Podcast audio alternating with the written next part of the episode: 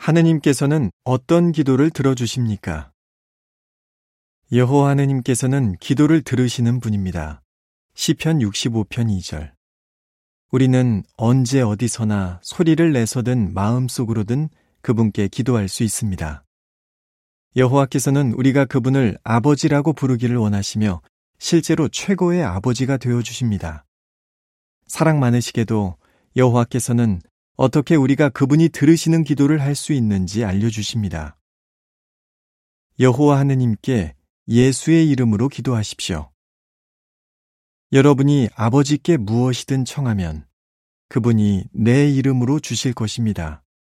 요한복음 16장 23절.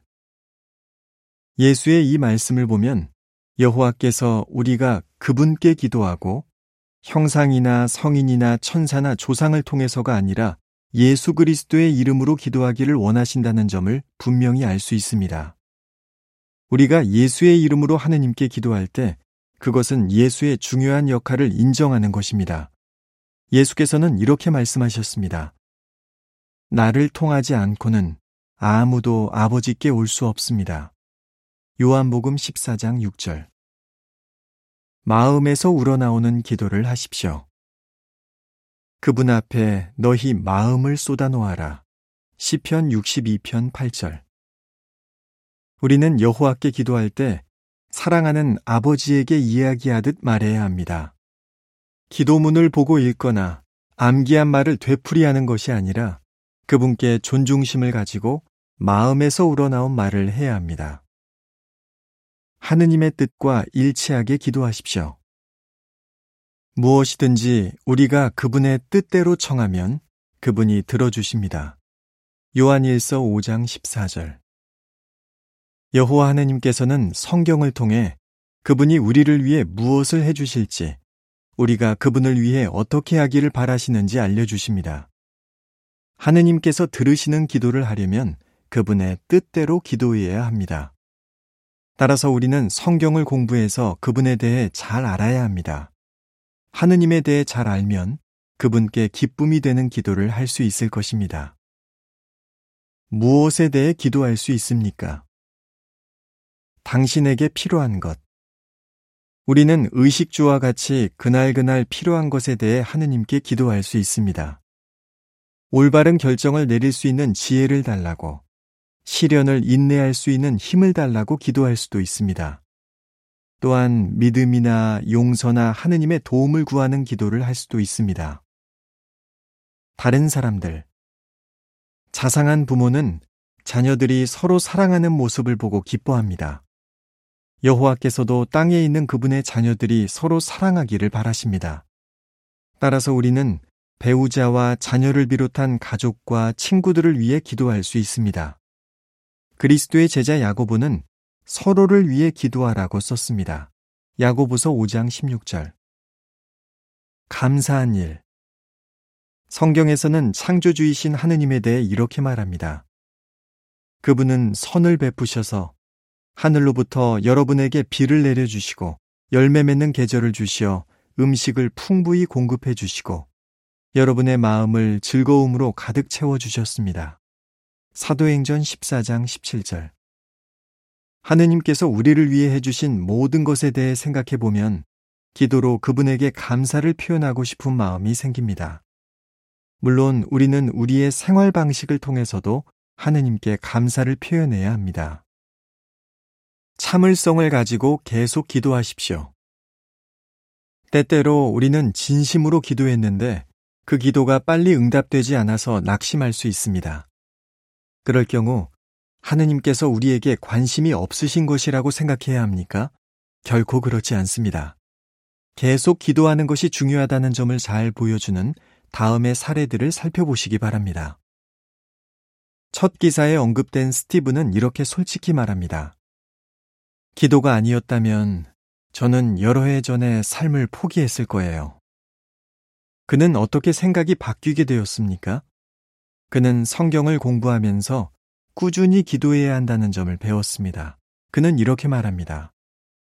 저는 사랑 많은 하느님께서 소중한 친구들을 통해 베풀어 주신 모든 지원에 대해 그분께 기도로 감사드립니다. 저는 지금 그 어느 때보다도 행복합니다. 하느님께 기도드릴 자격이 없다고 느꼈던 제니는 어떠합니까? 그는 이렇게 말합니다.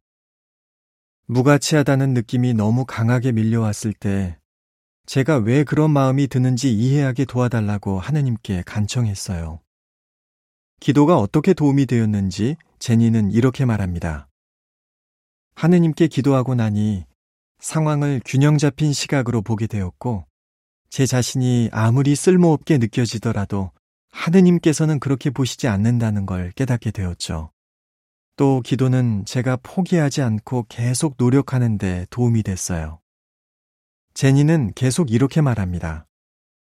기도 덕분에 여호와를 실지하는 하느님으로 사랑으로 따뜻하게 돌보시는 아버지이자 친구로 여기게 되었습니다.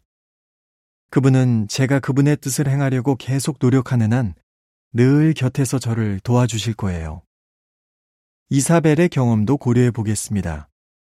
이사벨은 임신했을 때 의사로부터 아이에게 심한 장애가 있을 것이라는 말을 듣고 큰 절망에 빠졌습니다. 그에게 낙태를 권하는 사람들도 있었습니다. 이사벨은 이렇게 말합니다. 가슴이 찢어지는 듯 아파서 도저히 살 수 없을 것만 같았어요. 이사벨은 어떻게 했습니까? 그는 하느님께 도와달라고 기도하고 또 기도했다고 말합니다. 결국 이사벨은 제라르라는 아들을 낳았습니다. 제라르는 장애를 안고 태어났습니다. 이사벨은 하느님께서 그의 기도를 들어주셨다고 생각합니까? 그렇습니다. 그 이유는 무엇입니까? 이사벨은 이렇게 말합니다. 이제 14살 된 제 아들이 장애가 있지만 행복하게 지내는 걸 보면서 이 아이야말로 제 기도에 대한 최상의 응답이자 여호와 하느님께서 베풀어 주신 가장 큰 축복이라고 생각합니다. 사람들의 그런 진심 어린 말을 들으면 시편 필자에 이러한 말이 떠오릅니다. 오 여호와여 당신은 온유한 자들의 청을 들으시고 그들의 마음을 굳건하게 하시며 그들에게 주의를 기울이실 것입니다. 시편 10편 17절 포기하지 않고 계속 기도하는 것은 정말 중요합니다. 성경에는 예수께서 하신 많은 기도가 들어 있습니다. 그 중에서 가장 유명한 기도는 그분이 제자들에게 가르쳐 주신 기도입니다. 우리는 그 기도에서 어떤 점을 배울 수 있습니까? 다음은 보충 내용입니다. 주기도문, 모범이 되는 기도. 산상수훈에서 예수께서는 흔히 주기도문이라고 하는 모범 기도를 제자들에게 알려주셨습니다. 여러 세기 동안 수많은 사람은 그 유명한 기도를 외워서 그대로 되풀이했습니다. 그것은 예수께서 바라신 일입니까? 그렇지 않습니다. 예수께서 주기도문을 알려주시기 전에 똑같은 말을 되풀이하며 기도하지 말라고 제자들에게 말씀하셨기 때문입니다. 예수께서는 주기도문을 통해 제자들에게 어떻게 기도해야 하며 무엇에 대해 기도해야 하는지를 가르쳐 주신 것입니다. 그럼 그 모범 기도에서 어떤 점을 배울 수 있는지 살펴보겠습니다. 하늘에 계신 우리 아버지. 우리는 오직 하느님께만 기도해야 합니다. 아버지의 이름이 거룩해지게 하십시오. 하느님의 이름 여호와는 영예롭고 거룩한 것으로 여겨져야 합니다. 아버지의 왕국이 오게 하십시오. 하느님의 왕국은 예수께서 왕으로 다스리시는 정부입니다. 하늘에 있는 그 왕국은 조만간 온 땅을 통치할 것입니다. 아버지의 뜻이 하늘에서와 같이 땅에서도 이루어지게 하십시오. 하느님의 뜻은 인류가 땅에서 평화와 안전을 누리며 영원히 사는 것입니다. 오늘 우리에게 일용할 양식을 주십시오. 여호와께서는 우리가 살아가는 데 필요한 것들을 주십니다. 우리의 죄를 용서해 주십시오. 우리 모두는 많은 잘못을 저지르기 때문에 하느님께 용서받을 필요가 있습니다. 이러한 점들을 기억하면 하느님께 뜻깊은 기도를 드리는데 도움이 됩니다. 기사를 마칩니다.